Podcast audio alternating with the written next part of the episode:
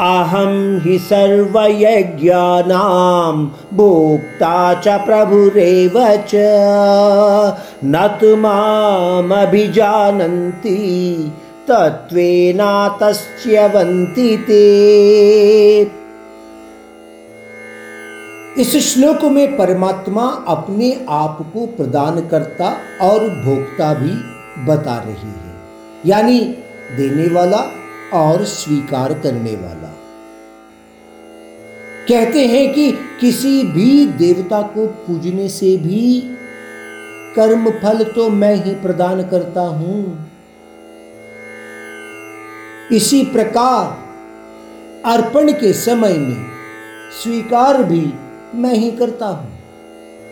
मतलब इस संसार के सभी कर्म और उनके कर्म फल उस परमात्मा से ही जुड़े हैं। इस बात को न समझते हुए मूर्ख जन अपने आप को ही करता और कर्म फल कारक मानते हैं और अंधकार रूप ज्ञान मार्ग पर चलने लगते हैं। अपने जीवन में भी तो हम नित्य देखते हैं। कोई आके कहता है कि ये काम मैं करा के लाया हूँ। अगर मैं नहीं होता तो ये काम ना होता। मैं अपने सामर्थ्य से, अपनी बुद्धि से इस जीत को मैंने हासिल किया था। इस तरह की बातें सुनने में आते हैं। परंतु ऐसे लोग अंधकार रूप अज्ञान मार्ग पर चलने लगते हैं।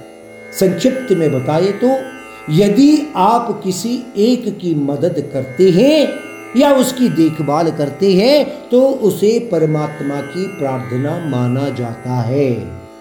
मानव सेवा ही माधव सेवा। वह ही परम तत्व रहस्य को जानना भी है।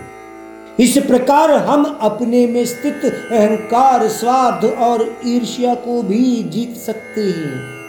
आप कई बार देखते हैं कि वृद्ध लोग आम तौर पर भौतिकवादी इच्छाओं में रुचि छोड़ देते हैं। उम्र के हिसाब से लेकिन परमात्मा का कहना यह है कि मानव नित्य प्रयत्न करे कि जल्द से जल्द भौतिक सुखों में रुचि को अभ्यास द्वारा कम से कम करने की कोशिश करे।